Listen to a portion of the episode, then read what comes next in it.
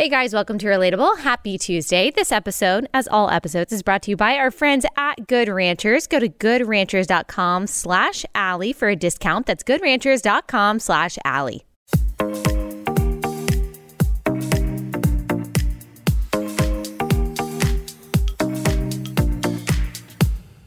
All right, guys, we've got a little bit of a different episode for you today. We're going to play a YouTube video, a recent conversation that was hosted by Emmanuel Acho, and we are going to respond to it. This conversation was about Roe v. Wade and abortion. If you don't know, Emmanuel Acho hosts a show that goes on YouTube and it goes on Instagram called Uncomfortable Conversations with a Black Man. This was started in the summer of 2020, and he has people come on and they talk about things that he would call systemic racism and systemic discrimination and things like that.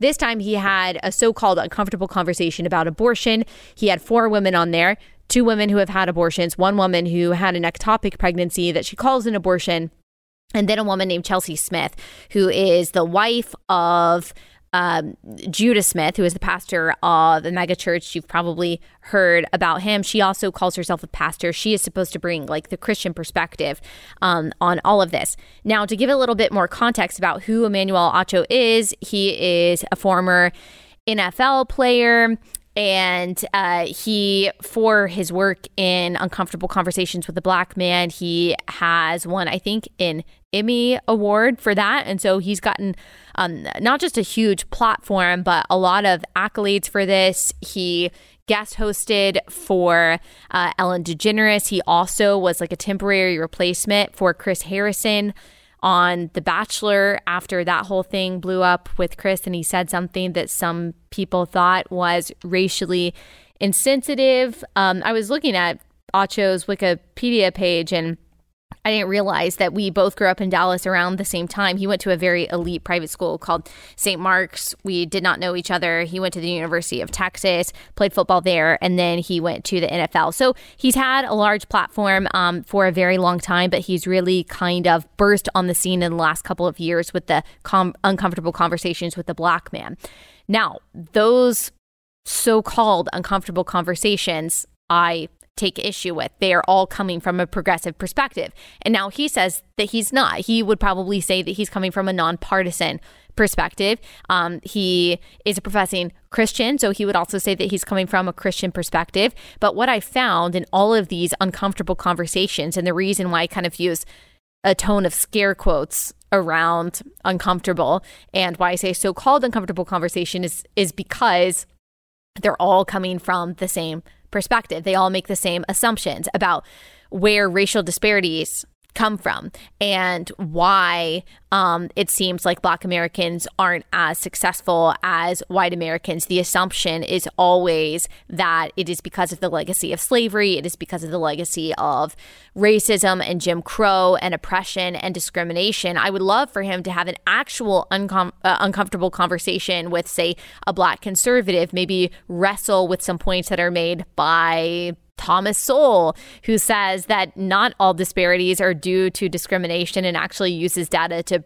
prove that. I would like for him to wrestle with some uncomfortable facts about why the disparities exist as they do in the United States rather than just kind of repeating the popular left wing narratives about this. A lot of Christians have been taken in by these uh, narratives that uh, he and other activists have pushed. He's had conversations with Chip and Joanna. He's had conversations with Jamie Ivey and her family and her husband. He's had conversations with Matthew McConaughey. Again, all coming from the same perspective. So I'm not sure how uncomfortable they really are. And then the same thing in this conversation about abortion.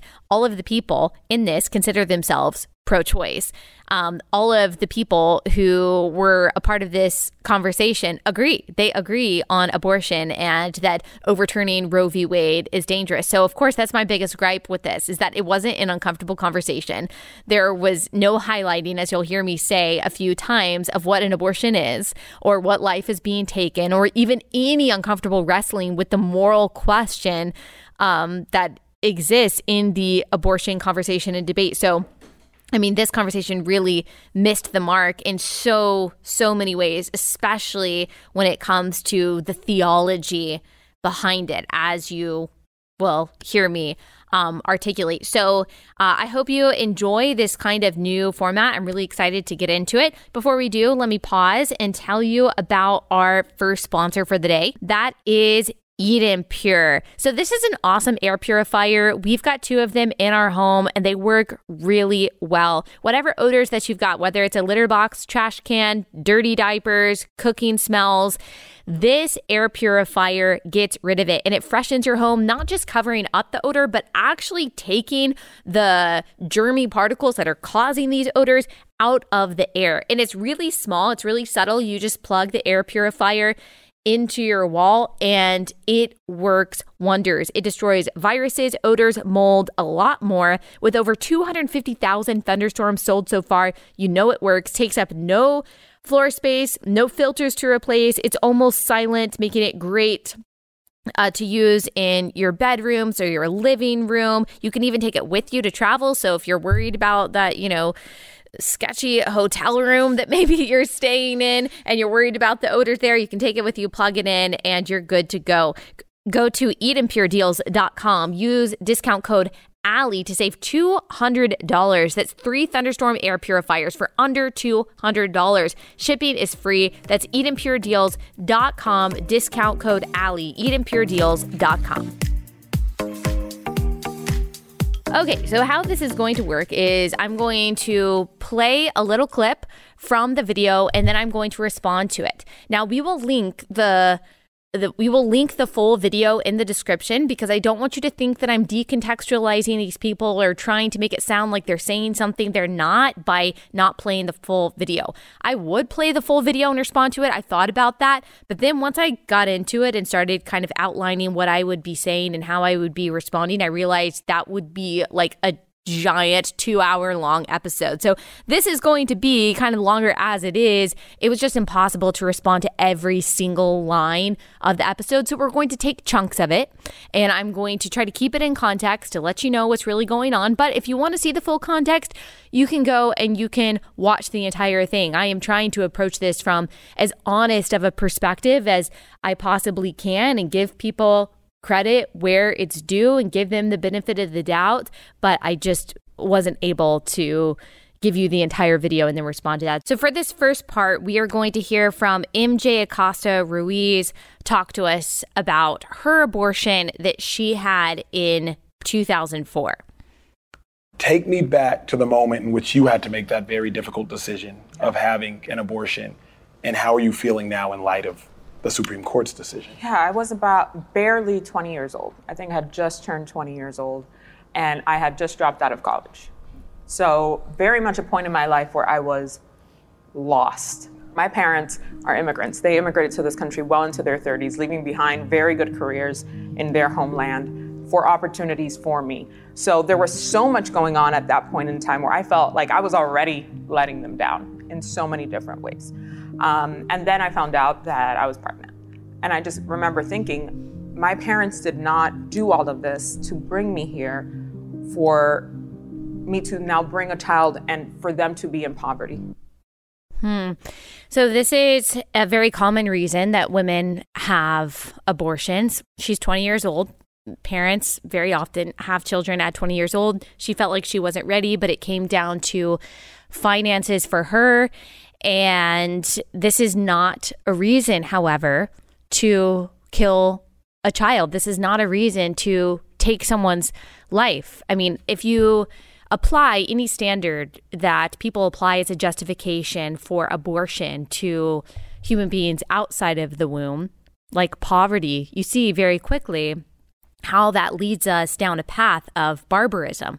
Abortion is already barbaric, of course, but consider if you had a child and you said, Well, I can't afford this child, or this child may grow up to be poor, or this child may grow up to have a hard life, or I'm going to disappoint my parents. Is that a logical justification for killing a child outside of the womb? If not, then why is it a logical or sympathetic? Uh, justification for killing a child inside the womb. The reasons are so arbitrary because of location, because of size, because of development, because it's legal. None of those are very good or solid or moral or logical reasons to end a human life. And no matter what you think about abortion scientifically, life starts at conception. Maybe you don't think that life has rights. Maybe you don't think that life has value. Okay, that's your philosophical, pseudo religious position. The scientific position, however, is that life, human life, begins at conception when there is separate DNA. And so, whether it's for finances, whether it's for convenience, whether it's for comfort, whether it's because you don't want to disappoint your parents, these are not legitimate, morally or logically, uh, reasons to end the life of a human being. All right, now we are going to hear the reasons for Sanya Richards Ross, the Olympic gold medalist, uh, for her abortion in 2008. Some young girls might think of like their wedding day and, you know, have all these different kinds of dreams. But from the age of nine, the one sole dream that always felt very real to me was becoming an Olympic champion. For me, in that moment, when I found out I was pregnant, right before I left for Beijing, I felt like I was in an impossible situation because I knew I was with my forever. I was with my soon to be husband. I knew I wanted to have a family with him. Um, but I also wanted to be an Olympic champion more than anything. The day before I left for Beijing, um, I had an abortion.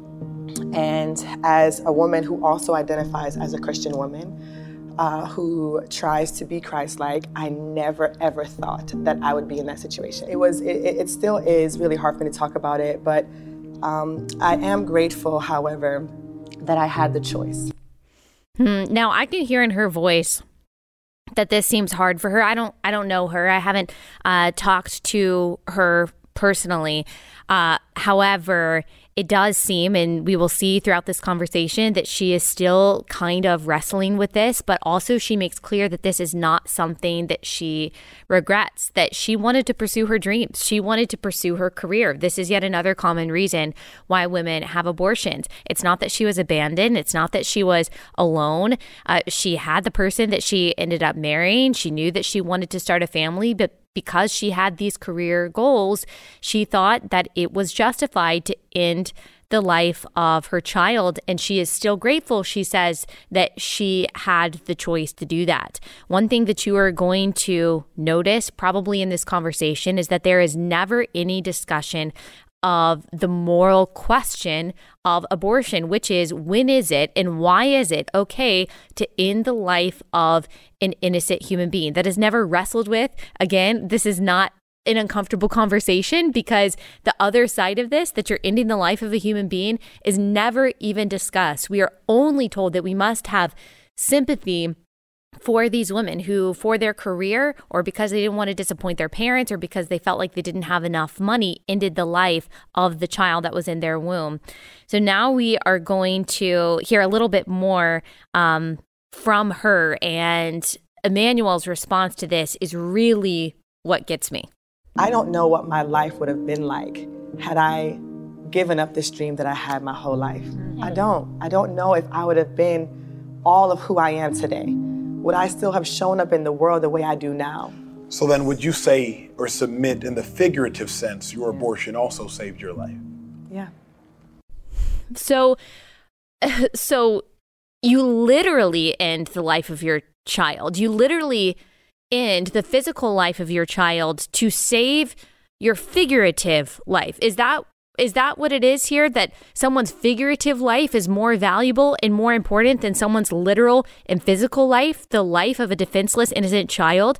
And by the way, it didn't even figuratively save her life. She was able to pursue her career more, but at the cost of her child's physical, literal life. She also says in there, and we weren't able to play it, that she didn't end up winning the race that she wanted to win, and she felt like she was being punished or like that was some kind of consequence, which I don't think is like a theologically solid position necessarily. But I mean, she literally sacrificed the life of her baby to run in a race that she didn't even end up winning. So she didn't even get the fulfillment that she was running toward, which really just breaks my heart. I'm not coming from a place of self righteousness here. I am not trying to like pile on. We'll talk about the difference in like guilt and shame and repentance and the importance of all of that, but I'm not trying to come from a position of of meanness here or, or self righteousness.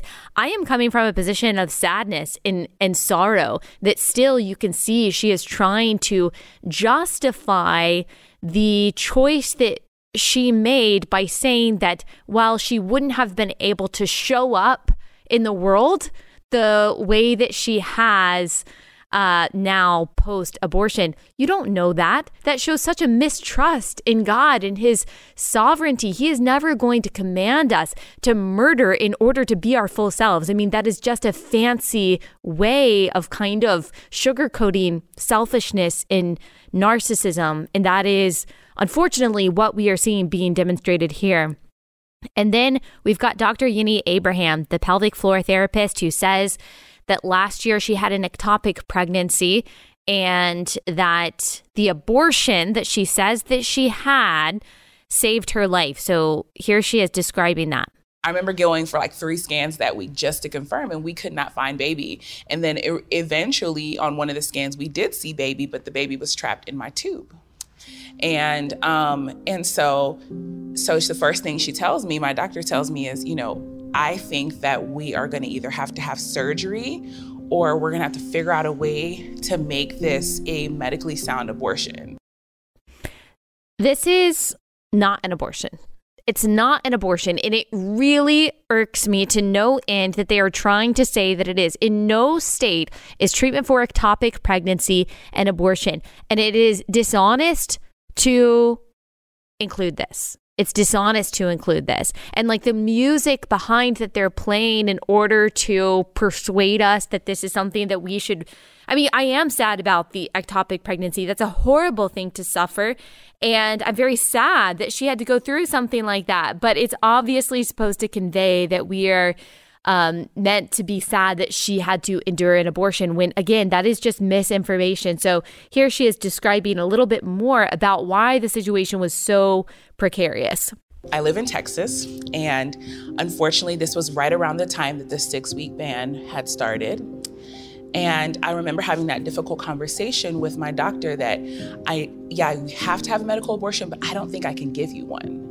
And I thought, well, this is life saving. Like, this is my life, you know? And she's like, I know, but I don't think I can give you one. And so. Why couldn't your doctor give you one? Because she was afraid that either someone in her office was going to make a call and say, you know, there was a conduct that she, I, she conducted a medical abortion, that there was going to be a question of her medical reasoning. So we were going back and forth for two weeks just trying to figure out how we could get this done. So suddenly she tells me, you know what? Just come in after hours. Come in after hours. It's her, one trusted staff member. They essentially give me the medical abortion. I go home for the whole weekend and I lay in bed for three days as the pregnancy passes. So you had to have an abortion in private? I did. I did. So this is a horrible doctor if this story is true. An absolutely atrocious doctor. I don't know if this counts as medical malpractice, but this certainly seems like mistreatment because here's what the Texas law says. Here's what the text of the law says exception for medical emergency.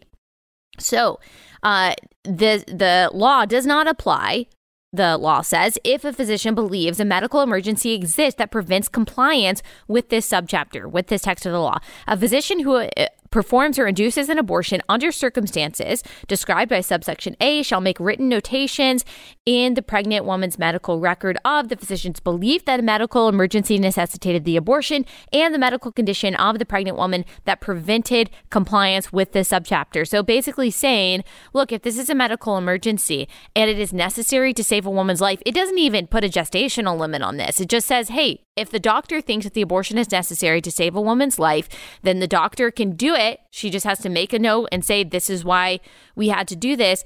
And this woman, Dr. Abraham, is saying, Well, her doctor was just so scared that she couldn't actually treat her properly and in a timely fashion, which is actually terrifying, but it's not the law's fault. Now, I know people are saying, well, it is the law's fault because it is putting this kind of like undue burden on doctors who are scared about losing their license or losing their job or being sued or whatever it is. But look, doctors in all states have had to comply with some kind of restriction on abortion. Like doctors have always had to distinguish between an induced abortion and a spontaneous abortion, an induced abortion and treatment for ectopic pregnancy. So you're telling me all of a sudden with new restrictions that doctors are so confused that they're unable to treat their patients. It's actually this kind of propaganda that is going to hurt women. Because if doctors are misled to believe that, oh, you better be really careful treating these,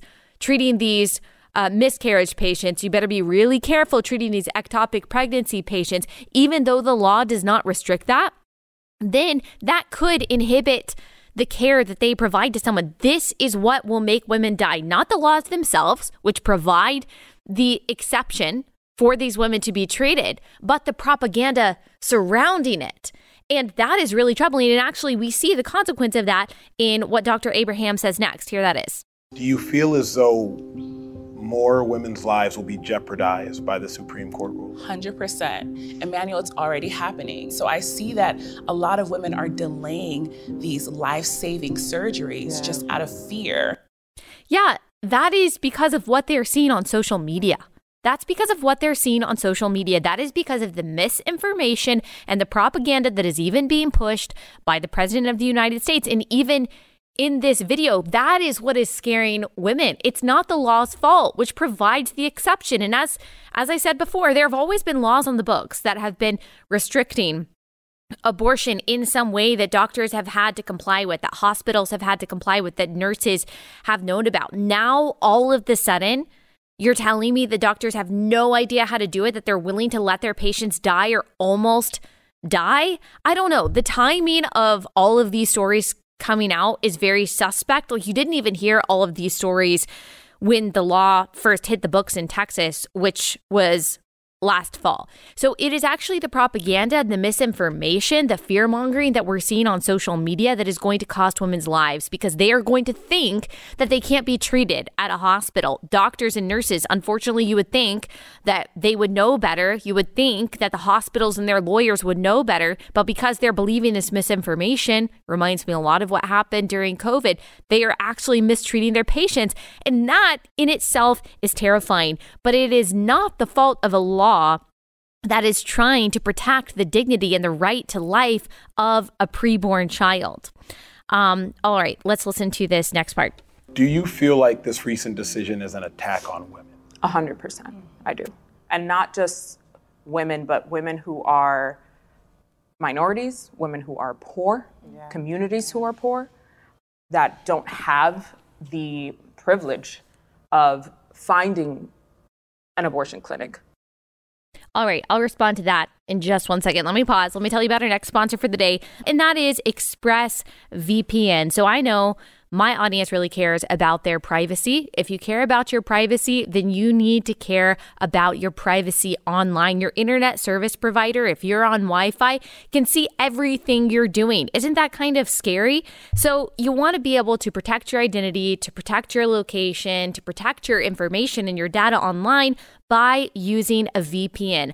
I use ExpressVPN. It's an app that I've got on my computer. I've got it on my phone. My husband has it as well. We just have one account. It works on up to five devices and it anonymizes our uh, internet activity and it and it also protects our location. And so it just keeps our data, our information as private as possible. So whether you're an iPhone, Android, or even a tablet user, ExpressVPN works on all your devices. When your phone carrier tracks you, that is a gross invasion of privacy. You can either keep letting them cash in on you or visit expressvpn.com slash Allie. Get the same VPN I use. Take your online privacy back today. Use my link, get three extra months free. That's expressvpn, E-X-P-R-E-S-S, vpn.com slash Allie, expressvpn.com slash Allie. Okay, so Acosta Ruiz says that this is um, that this is an attack on women. That it's particularly an attack on poor women. That's an attack on minority women. Again, my question is, what about the baby? Like, what about the attack on the baby? So we're not even going to talk about what an abortion is. Like, we're not even going to talk about what an abortion procedure is. You guys have heard me describe explicitly what an abortion procedure is many times in the first, second, and third trimester. It is a brutal and violent and obviously murderous procedure. And whenever I describe what an abortion is, especially after the 10 week mark, that you have to starve the baby, you have to dismember the baby, you have to crush the baby's skull.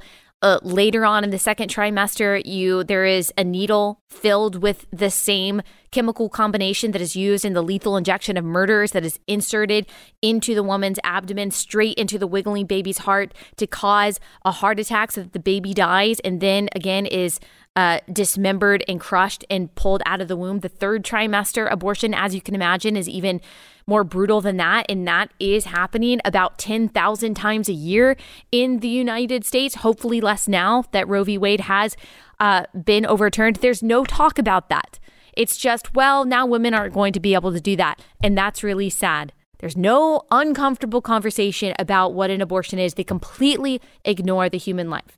Now, you're hoping that this pastor, as she calls herself, um, Chelsea Smith, the Christian voice in all of this, would be kind of the other side, would say, hey, you know, I sympathize with your stories. I'm sorry for what you went through. I'm sorry for any hurt that you have experienced. And I'm sorry that you felt like that was the option. But hey, let us also recognize that child in the womb was made in the image of God, that God knit them together in their mother's womb and that they were created with purpose and abortion kills them. So, like, let's have that would be an uncomfortable conversation that I would have liked to see, that I think the audience would have benefited from.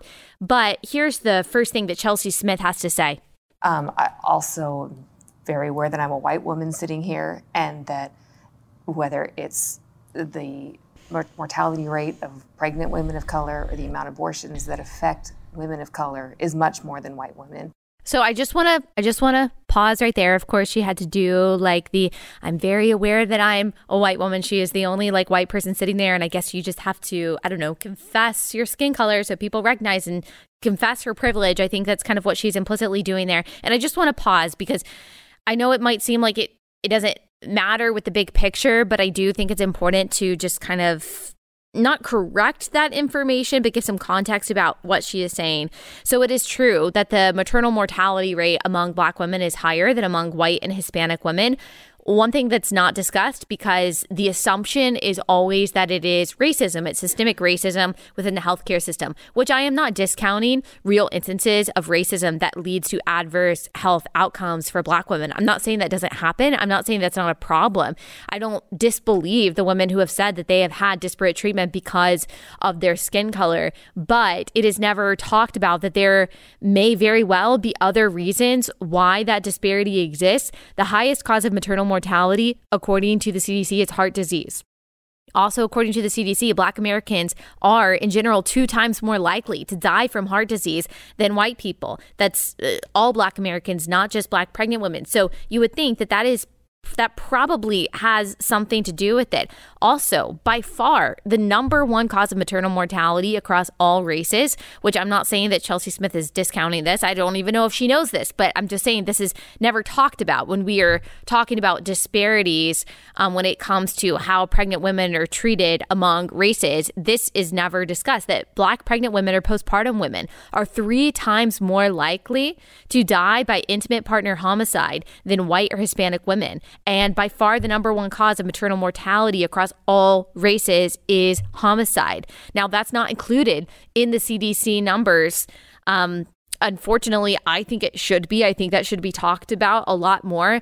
Black pregnant postpartum women, three times more likely to die by that intimate partner homicide than white or Hispanic. Black women who are pregnant or postpartum are eight times more likely to be murdered by their partner than black women who are not pregnant or postpartum. There are two studies that I can link in the description of this episode that you can look at yourself um, that show that. So, I, I do think that this is yet another statistic that is typically put forth to say, see, systemic racism exists everywhere when that really doesn't show us the whole picture or diagnose the problems properly. Also, she says the amount of abortions affect women of color that's much more than white women. She's true about she's she's right about that. That is true. Sadly, about one third of all abortions are performed on black women, even though they only make up about six to seven percent of the population. So about 33% plus of all abortions in the United States are performed on black women, even though they only make up 6 to 7% of the population. So it's wildly disproportionate. The abortion rate among black women is about 25 per 1,000 women, and among white women, it's about 6 per 1,000 women. And there may be many reasons for this, but no matter how you shake it, that's a tragedy that is not talked about here. And consistently, more black babies are aborted in New York City in a year than born alive. Like, why aren't we talking about that travesty? All of these like woke churches in New York City that refuse to celebrate the overturning of Roe v. Wade because they claim Christians need to be doing more for women, which I'll get into in a little bit how much Christians already do for these vulnerable women. Like, are are they not on the hook at all for the fact that black women in New York City are more likely to abort their baby than to birth their baby alive? Um, then Emmanuel asks Chelsea why the church has either been insensitive or silent. He says that's basically what describes the church insensitive or silent. And she says that she's been quiet because she's humbled. She says it's impossible to figure out how to follow the teaching of Jesus, to rejoice with those who rejoice, and to mourn with those who mourn. And then here's um, a snippet of one thing that she said that I that I want to respond to. And I am embarrassed by some of the rejoicing at the ex- at the cost of somebody's pain. Oh, so she's embarrassed by the people who were rejoicing for the overturning of Roe v. Wade. So I've got a lot to say. As I said at the beginning, the uh, most of what I have to say is to what Chelsea Smith says, especially since she is supposed to be the representative of the church here. She's supposed to be the representative of Christianity. And I'm not saying that she's not saved. I'm not saying that she hasn't done maybe, you know, a lot of wonderful things and that her ministry has never impacted people. That's that's not what I'm saying. I am saying that at least in what we see in this video, she gets it so awfully wrong that it is painful. It was painful to watch and painful to listen to. So here's what I have to say to that. She's embarrassed by this decision. Uh, this Dobbs decision to overturn Roe v. Wade. Has she read the decision? I have my doubts. And that we're supposed to rejoice with those who rejoice and mourn with those who mourn. I think she totally decontextualizes and misuses that verse. The reality is, is that Christians rejoice in righteousness always, unequivocally. This is what Psalm 33 5 says. He loves righteousness. The Lord loves righteousness and justice. He loves it. The earth is full of the steadfast love of the Lord. Celebrating the Dobbs decision isn't even, though, celebrating righteousness, it's celebrating the potential of righteousness. And this is what I mean by that. Dobbs doesn't declare abortion illegal. It doesn't recognize the personhood of the baby inside the womb. It just allows states to decide their laws on abortion. A righteous law would outlaw abortion, making clear that life saving care for women in miscarriages or ectopic pregnancies or early delivery is not considered abortion and should not be prohibited by law. That is worth celebrating. And the potential of that law is worth celebrating as well because of the Dobbs decision. That preborn human beings are now going to be more protected by law in many states is worth unabashedly celebrating. That some people in the world are so darkened in their understanding about this issue, it is not a reason to withhold our celebration. There are six things that the Lord hates, seven that are an abomination to him haughty eyes, a lying tongue, hands that shed innocent blood a heart that devises wicked plans, feet that make haste to run to evil. That's Proverbs 6 16 through 18. If you love God, you will hate what he hates. You will hate the shedding of innocent blood. You will love the unborn child. And you will also love these women, which means that you will not want them to take part in that which God hates. And for those who already have, they've already taken part in that. You don't minimize the evil that is abortion to make them feel better.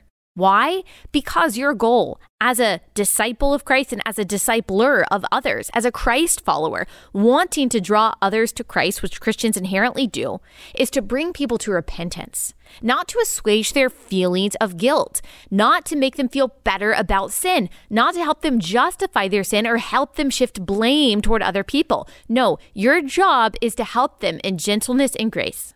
See and face what is true so they can honestly repent and be healed. Trying to make someone feel better about their sin when they have yet to own that and repent from it is actually delaying healing for that person. And that is not love. Love is a desire for someone's good, as God defines good.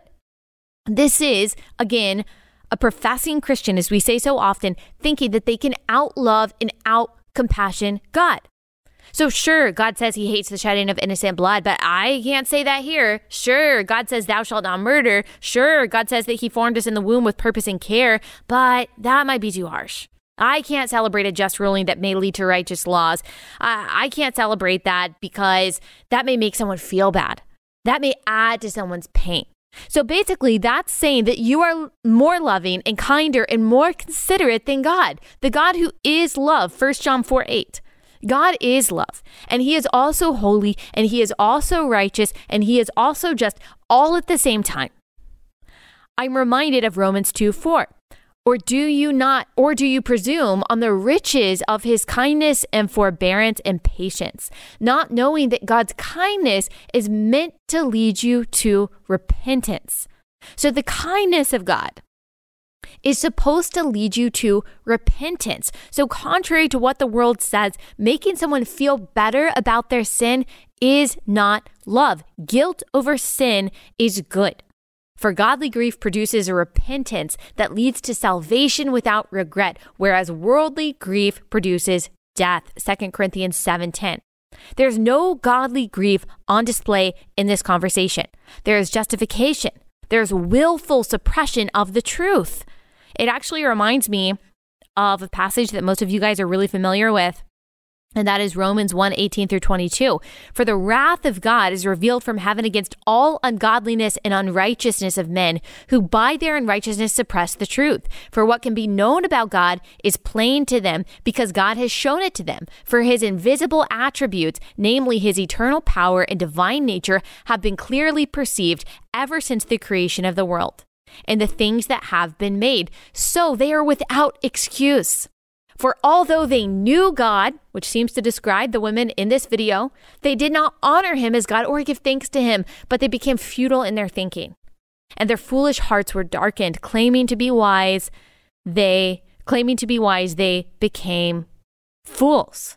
And that saddens me. Again, this is not coming from a position, surely, of perfection on my part. Like I have no sins that I have struggled over or that I never had any faulty thinking at any point in my faith. That's certainly not what I'm saying. We have all had points in our faith, even after we have been truly saved, where we had bad theology, where we didn't feel guilt over our mistakes, where we didn't realize the evil that we did before we were Christians, but the Holy Spirit is supposed to sanctify you of that, and Christians are supposed to be vessels of that Holy Spirit. And Chelsea Smith in this video fails. Now, after repentance, feelings of condemnation from the deceiver, from the accuser, Satan should be silenced. But they're not silenced by someone saying that what you did wasn't sin or refusing to say that what you did was sin, but by pointing to God's goodness, his holiness, and forgiveness. Those accusations by Satan toward the Christian are silenced by the reminder that Christ is standing in your stead to silence the accuser by pointing to his righteousness, which he has given to you by grace through faith. But that is not what is going on in this video. And as you can see, it really makes me angry when people miss such a blatant opportunity, which we all have, we all have, but such a blatant opportunity to share the gospel to women who obviously so desperately need the healing and the goodness of God that comes through the kindness that leads them to repentance. And yet, what is going on in this video, which is only uncomfortable, like for me, for people like me, it's obviously not uncomfortable for any of them because all they're doing is the justification of sin. Now, not the ectopic pregnancy story. That's, I'm not talking about a sin, but the uh, purposeful killing of a child inside the womb. Uh, they're making excuses for the murder of children without a single acknowledgement so far of what an abortion procedure is or the life that's being taken. I am for hearing stories of women who have had abortions and pouring out compassion for them and shedding tears for them. We had a woman on here last fall, Victoria Robinson. We'll link that past episode who told her abortion story, and we both cried. I could cry right now thinking about just how compelling and sad her story is. But the difference in that story is that she is grieved over her choice. And she has allowed the Lord to forgive her, to heal her, to use her in redemptive ways to warn other women about the dangers and the evils and the deceit of abortion. But again, that is not what is happening here. Affirmation of sin is not love. It is actually a form of hate. It's selfishness, which is a form of hate because you care more about how that person perceives you than what is actually good for that person, what God says is good for that person. And it's a shame. It's a shame. These women in this instance are not being loved because they are not being told the truth. They are being made to feel good about evil. And we are going to continue to see that on display here. So Emmanuel asks Chelsea, well, what should the church do about all this? What role can and should the church play to support those now that are not empowered to make the decision? As I think about the story of Jesus with a woman who was caught in the midst of adultery. Yeah. And that's very much a woman based story in the Bible because she was caught in the very act. So, where was the man in this story? You know, very similar to a woman facing an unwanted pregnancy. Mm-hmm. She just can be left alone, the yeah. same way this woman was left alone. Yeah. And in this moment, Jesus didn't say anything. It's one of the beautiful silent moments mm. of Jesus. Mm. And he just got down and wrote in the dirt. And then he's just said this incredible statement. He said, Let him who is without sin yes, throw the first, the first stone. stone. Mm-hmm. And I think as Christians, as faith leaders, as community leaders, we need to be really in touch with our own shortcomings and our own weaknesses wow. mm-hmm. so that we aren't prone to just chucking those stones because it feels good. Oh man, once again, I have a lot to say. I have a lot to say about this response. So, first, his question is loaded with very obvious bias. So it's a gut wrenching decision, as he describes it. But you know what's gut wrenching? Abortion. Abortion crushes the skull of a living baby. Then also, he says women won't be empowered to make that decision. So is it empower you're empowering someone by legalizing the killing of an unborn child. So it's very obvious the perspective that he's coming from. Now on to her response. What a strange answer. So he asks, what role does the church play? and she goes to John 8. So, multiple reasons this is strange. So, one, I think that this passage, John 8, is being misused, and I think it's being misunderstood a lot. I misunderstood this passage um, until recently, until I looked at um, I, I, I heard this explained in a very clear expositional way, looking at the biblical and historical context about this. So, this is not a passage about forgiveness, actually. It's not primarily. It's actually a passage primarily about hypocrisy. It is not a passage, as she seems to be implying, telling us not to call out sin where it exists. It is a passage about how much God hates sin and pride and fake righteousness and false obedience. The context of the story is hugely important to knowing what it means. And this is actually important to to to understand what we're talking about in general here. So, as Jesus was used to during his ministry, the Jewish scribes and Pharisees in this passage were trying to trap Jesus with difficult questions about the law. You see that also in Matthew 19. They ask him about divorce and marriage and all of that. And as Jesus typically, as Jesus typically does, he answers them with a tougher challenge than the challenge that they are trying to give to him. So here's what the passage says The scribes and the Pharisees brought a woman who had been caught in adultery, and placing her in the midst, they said to him, Teacher, this woman has been caught in the act of adultery. Now, in the law, Moses commanded us to stone such a woman. What do you say? This they said to test him, that they might have some charge to bring against him. So Jesus, knowing everything, knew that this was a test. And as he often did, he responded to their attempt to prove his misunderstanding of the law by proving their misunderstanding of the law. So he responds, You who are without sin, be the one to cast the first stone. And they all drop their stones and they walk away. So, what does he mean by that? So, the problem with the Pharisees, just to kind of give some context, the problem with the Pharisees isn't that they were too holy or too righteous or too obedient. That's what a lot of people like to say today, or that they were too religious. It was that they looked holy and righteous and religious and obedient, but that their hearts were unrighteous and irreligious and disobedient. They followed the letter of the law and even added to the law, but they did not follow the spirit of the law, the heart of the law. They added to and manipulated and finagled the law to place an impossible burden on the average person so they could look like they were the only people who could bear that heavy burden of the law of Moses. And in this instance, that's what they were doing. They looked like they were following the law by calling for the execution of this woman because Leviticus 20:10 called for the death penalty for those who commit adultery. But Jesus knew that they weren't following the full law. So, what was the full actual law? The actual law called for both the man and the woman caught in adultery to be put to death. That's Leviticus 20:10. Also, God demanded due process before penalties for crime, which included the testimony of two or three eyewitnesses. That's Deuteronomy 17:6 through 7. So we don't see here that any of these men were eyewitnesses. So when Jesus says, "You who were without sin cast the first stone," he is not speaking of sin in general. He's not saying, oh, no sin should be condemned, because that would mean that there could never be any punishment for sin. And clearly, God doesn't think that, as we see throughout scripture. He is talking about their sinful hypocrisy in this instance. They are not actually following the law that they say that they are.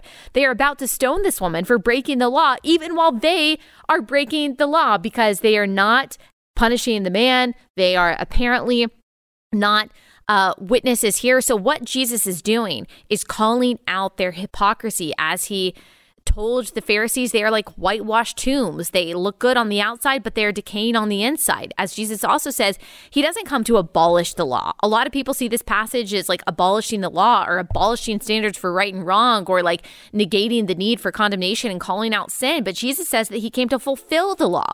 So this is an instance of Jesus fulfilling the law, of taking the law to the next level, the heart level, which is what he always does when he says things like it's not enough not to commit adultery but you also not must not lust um, in your heart. It's not enough not to murder. You also must not hate in your heart. So this is jesus doing that. Again people think that this is jesus saying oh well you know we shouldn't be talking about sin or calling out sin at all. No he has taken it to the heart of the matter. So a christian shouldn't be hypocritical in calling out a sin um, while they are committing sin. That's absolutely true and if that's what she's saying here, I guess I agree with her. It doesn't seem like that's what she's saying. But that does not mean that we are not to call out sin and call sinners to repentance. I mean, if you read all of the epistles to the early church, you will see Paul calling out sin and exhorting leaders in the church to do the same. Ephesians 4 14 through 16, so that we may no longer be children tossed to and fro by the waves and carried about by every wind of doctrine, by human cunning, by craftiness and deceitful schemes. Rather, speaking the truth in love, we are to grow up in every way into Him who is the head, into Christ. Paul says this to Timothy Preach the word, be ready in season and out of season, reprove, rebuke, and exhort with complete patience and teaching, for the time is coming when people will not endure sound teaching. 2 Timothy 4 2 through 3. Now, another reason why this I think is a weird response to Emmanuel saying, So, what should the church do? Like, it, maybe it was edited out, but in the answer that they include, like, she doesn't even talk about, like, tangibly what the church can be doing. Like, how can we help vulnerable women? How can we help pregnant women? She doesn't even mention that here, or they don't include it if she did mention it you know, uh, in in another part of the conversation, she doesn't even talk about all the work that the church is doing and has been doing for several decades to help these women and children and fathers, these families. She says women with unwanted pregnancies are left alone. So the answer to that for the church is to not be too judgmental. How about we continue to dedicate our time, our money, and our resources and our help and our love to these women as pro life pregnancy centers that are run by pro life Christians have been doing for decades. Again, I ask, as I said on an episode a couple weeks ago, I ask these finger wagging Christians who claim that Christians now need to be doing XYZ or acting in a certain manner, having a certain tone after a Roe. Look, we've been out here. We've been doing the work. What have you been doing? Like, you're welcome to get off the couch and join us. Like, you're welcome to get out of these so called uncomfortable conversations and do the work that Christian pro lifers have been doing for these communities for decades. But we're not interested in your chiding and your misapplication of scripture. That is not helping anyone. All right, before we get to the next part of this, let me tell you about our next sponsor for the day. That is Annie's Kit Clubs. No one likes to hear their kids saying in the summertime, I'm bored. I want to do something. Can I do something? Can I be entertained in some way? All of us want our kids to be spending their time, especially their time indoors, in a productive way that um, ensures that they are exercising their creativity and their critical thinking skills. And that is exactly why Annie's Kit Clubs exist. So every month, your kids will get a new shipment with all the special supplies and instructions they need to make a project. You can boost your girls' creativity with craft kits, encourage your young builders with woodworking kits, or support all the STEM subjects they learned in school with fun hands-on projects. Annie's Kit Clubs makes it easy to keep your kids engaged and constructive even when school is out. They've also got Annie's Creative Woman Club, and so if you're interested in crafts for yourself, they've got lots of fun things that can be shipped right to your front door. All subscriptions are month to month. You can cancel anytime. Go to annieskitclubs.com slash Allie. Get your first month 75% off. That's annieskitclubs.com slash Allie for 75% off your first month. That's annieskitclubs.com slash Allie. All right, so Sanya, the athlete, talks about her experience again and how her fiance, who is now her husband, reacted to her decision to get an abortion in 2008. My husband understood the situation that we were in. Yeah. We were in. This was something that we had done together. At the time, Ross and I were not planning to start a family. that was not on our to-do list. Um, and so I do, I do feel like my husband realized we were in this together. The part about that was always challenging for me, however, and I write about it in my book, is that he never ever said, do it. Wow. And I think a part of it for him was if I never actually say it, in some ways I remove the burden of having an abortion. So Is that unfair to you? very. Ah, so she later says in this that she wished she had had the option to not have the responsibility to bear in this choice as her husband did, but she did. She did have the option. She could have not done it. She could have not done it. If she is worried about bearing that responsibility, she could have made a different decision. Now, I will say that her husband does bear responsibility here. Like, he might pretend like not saying do it abdicates the responsibility that he has, but it actually doesn't. I mean, this is so similar to the Garden of Eden, is it not? So Satan says to the woman, Did God really say you will die if you eat of this fruit? Did God say this is wrong? No, eat it. He's just afraid that you'll be like God. Of course, I'm paraphrasing Genesis 3 here. Apparently, Adam just stood there. I mean, he knew better. He knew what God had said. He had heard God's command that you can eat of any fruit of any tree in the garden except for the tree of the knowledge of good and evil. And he did nothing to stop it. And then when God recognized, or when God, um, uh, when God confronted them about what he knew happened, and he asked Adam, what went on here, Adam blamed Eve, and that didn't go over very well. They were both responsible, according to God. They were both cursed. So the same thing obviously happened here. Satan tempted her, tempted her into thinking that God didn't really say that this was wrong, that she could be like God in the sense that she would have more power, she would have more of an ability to pursue her dreams. And the father of her child, she says, was silent, but he does bear responsibility for that in God's eyes. And so I do hope, I really do hope that the grace of God brings them to their knees and to a point of really being able to reckon with this choice. Unfortunately, this video is this conversation that they're having in this video is going to do nothing to bring them there. If anything, is going to push them further away. Um, all right, and then MJ Acosta Ruiz says that she kind of had the opposite situation and that she was actually pressured to have an abortion. So here she is saying that. You just mentioned that your husband never said do it. When I had an abortion, my partner at the time said, do it. Yeah. So it was a completely different where I felt unsupported in a completely different, Different way. Um, not, well, yes, pressured. That's really sad. And that's really common. Women are very often pressured. And it's interesting how she doesn't say that in the beginning when she's describing it. She uh, acts like this was a decision that she made on her own because she didn't want to disappoint her parents and for financial reasons. And now she mentions that actually she felt pressured. And I do wonder, like, if she had felt supported by the person who chose to who chose to impregnate her, um, who was a part of the conception, if she had been supported, would she had have had still made would she have still made this decision? I don't know. And it's kind of strange how pro-choice pro-abortion advocates talk so much about women's autonomy and their choice and they very rarely talk about the women who feel pressured by their boyfriends or their boss or their parents or their pimp to get an abortion. All right um, let's hear the next part of this. And I think it is unfair for somebody who I have never met, who cares nothing about me, to make a decision about my body.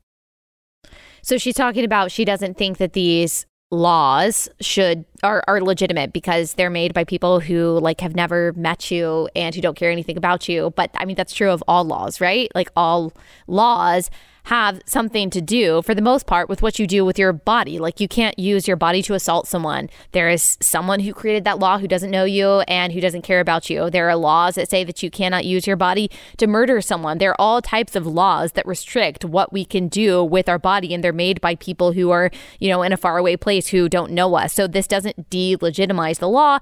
And also, we're not making a law that restricts what you do with your reproductive choices when it comes to your body. I mean, obviously, you had the freedom to make the choice to have the sex that led to the pregnancy, and there is no law restricting that. There is a law restricting what you can do to another human being's, a distinct human being's body.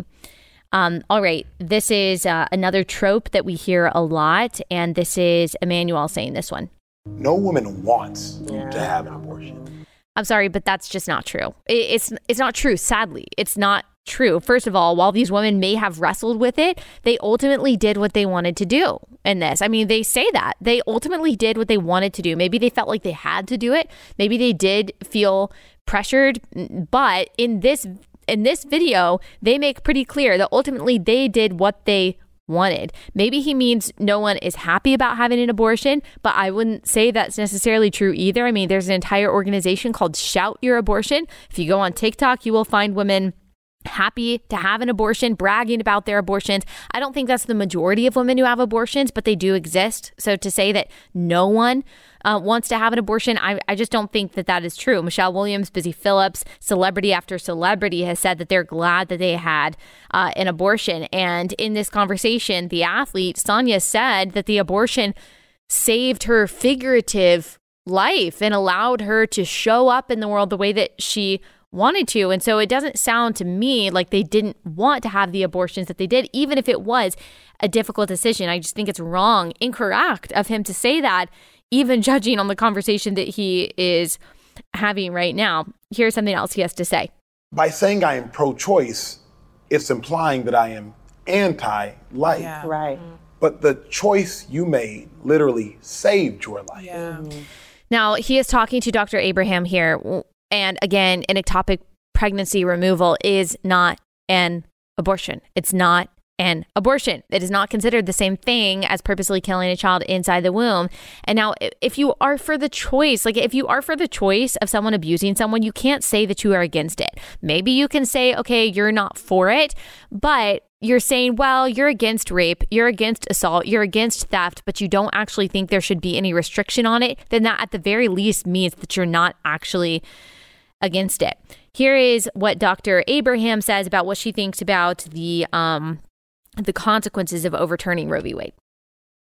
this overturning of Roe versus Wade has eliminated the nuance, has now said you've got to either be on one side or the other.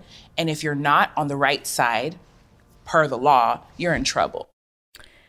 So first, my response to that is nuance. That word is so often used as an excuse to ignore reality and morality. Abortion, as we've said many times, brutally ends the life of a human being, period. That is not ectopic pregnancy treatment, that is not miscarriage treatment, that is not early delivery to help the woman live. Everyone agrees that the mother's life is just as valuable. The pro life position is that every measure should always be taken to save both the mother's and the child's life. That's impossible in an ectopic pregnancy. The mother is the only one with a chance of survival, so you have to tragically remove the baby. That is not the same as killing a living human being in the uterus. I'll say that over and over again. Over, overturning Roe does not remove any nuance, if you want to call it that. I mean, have these people even read Dobbs? Roe eliminated any nuance because no state was allowed to restrict abortion before a certain point. So states uh, had to allow abortion even if its constituents didn't want it to be legal. Talk about a lack of so called nuance. Um, and then we have this explanation of why she believes being pro choice is correct. Like to me, pro choice uh, introduces and infuses the nuances Yeah. and compassion. So that was Sanya. So much nuance, so much nuance. Is it compassion to give the powerful the choice to kill the vulnerable and the defenseless? That's an interesting definition of compassion. And then this is what Acosta Ruiz has to say. I feel it's about power and control Wow. more so than anything Yeah. else. Mm-hmm. And so that is the part that I just can't sit with Yeah. and be silent about. Again, who has the power and control in an abortion? The only person without power and control in this scenario is the baby. Unless the woman is being forced to have an abortion, and then in that case, she doesn't have power or control either. But in the vast majority of these abortions, the power and control is being exercised by the woman and the doctor over a baby who doesn't have any power control. That's the only reason why we're having this conversation.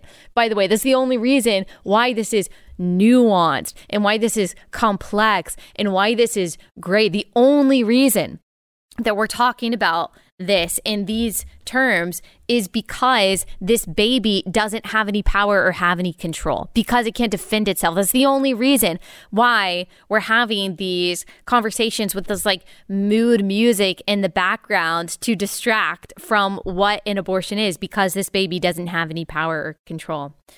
Um, so here is uh, something else that Acosta Ruiz has to say. multiple things can be true.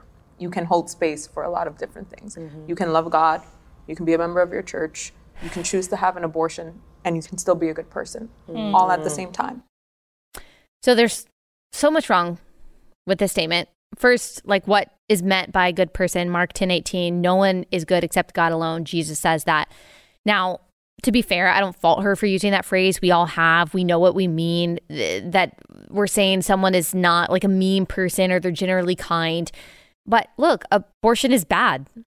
It is unkind. It is violent. So while absolutely there is grace and forgiveness for all sinners, including women who have had abortions, including for abortionists, it is wrong to say that there is no disconnect between goodness and abortion.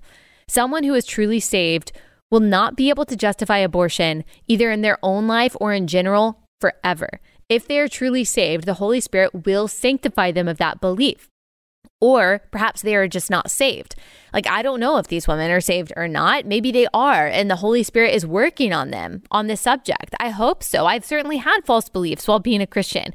But to say that there is no incongruence between going to church and abortions and goodness and abortions is just, again, suppressing the truth. It's making hearts callous. Um, and then Acho asks Chelsea about Christians who use Psalm 139. You know the passage, for I formed you in your mother's womb. A lot of pro lifers use that passage to say, look, like God perfectly and purposely designs babies inside the womb. They're made in the image of God. And so he wants to know what Chelsea has to think about that. I have so much empathy and understanding for followers of Jesus who would say, I believe that life begins at conception. Mm-hmm. And I believe that stopping an abortion is saving a life. Mm-hmm. That's a very, saving a life is a very valid cause. Mm-hmm. But that's not the only life that we're called to save. If you're pro life, Wow. there's a lot of life. Hmm. it's also taking one verse and making that as making that one verse, Psalm 139, making that as black and white mm. as the verses of the forgiveness and love of Jesus Christ. It's one verse versus thousands and thousands of verses that are in the Bible. And we have a conviction is when we look at the Bible is we put the emphasis where God puts the emphasis. Mm. And he puts the emphasis on love. He puts the emphasis on forgiveness.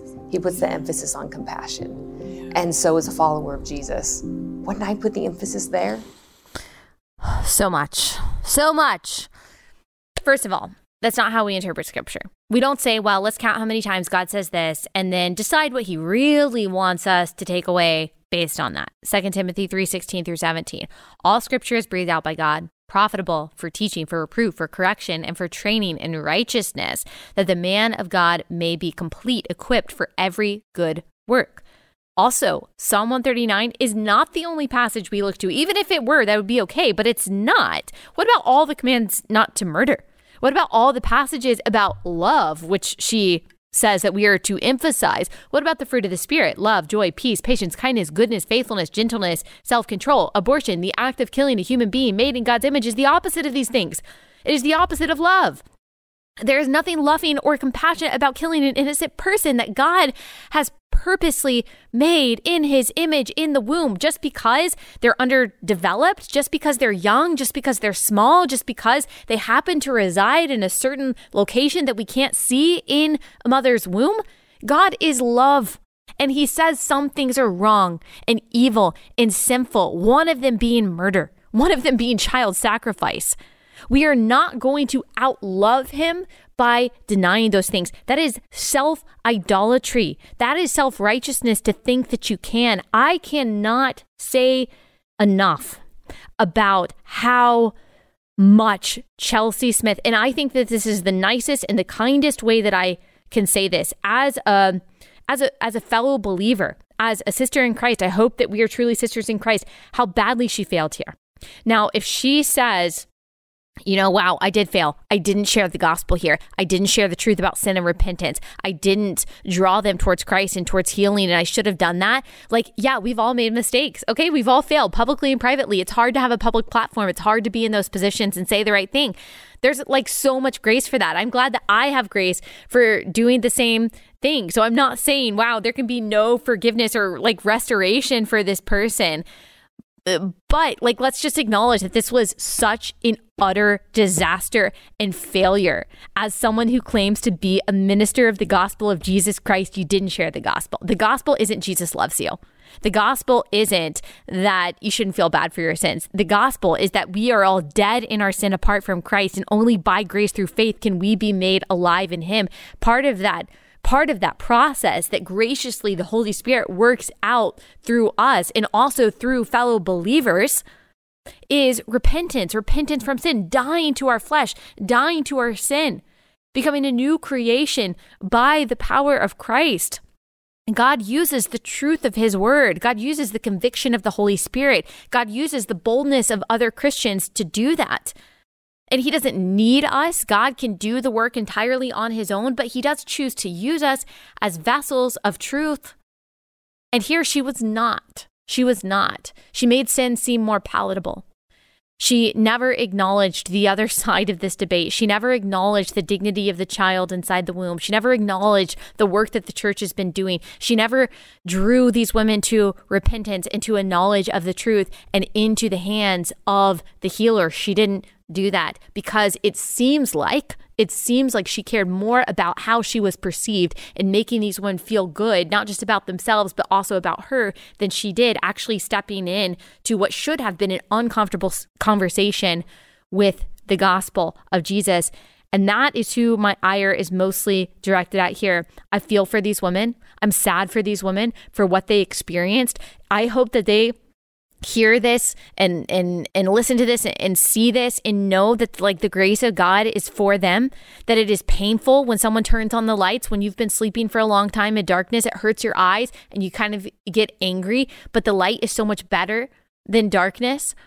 Having the truth revealed to you being confronted with your sin really hurts. It's really hard to give that up, to let that go, and to recognize the depravity that we are all guilty of. It's really difficult to grapple with the evil that is inside you, but there is nothing that you have done that is too big or too much for God to forgive. But do not deny your sin. Stop suppressing the truth.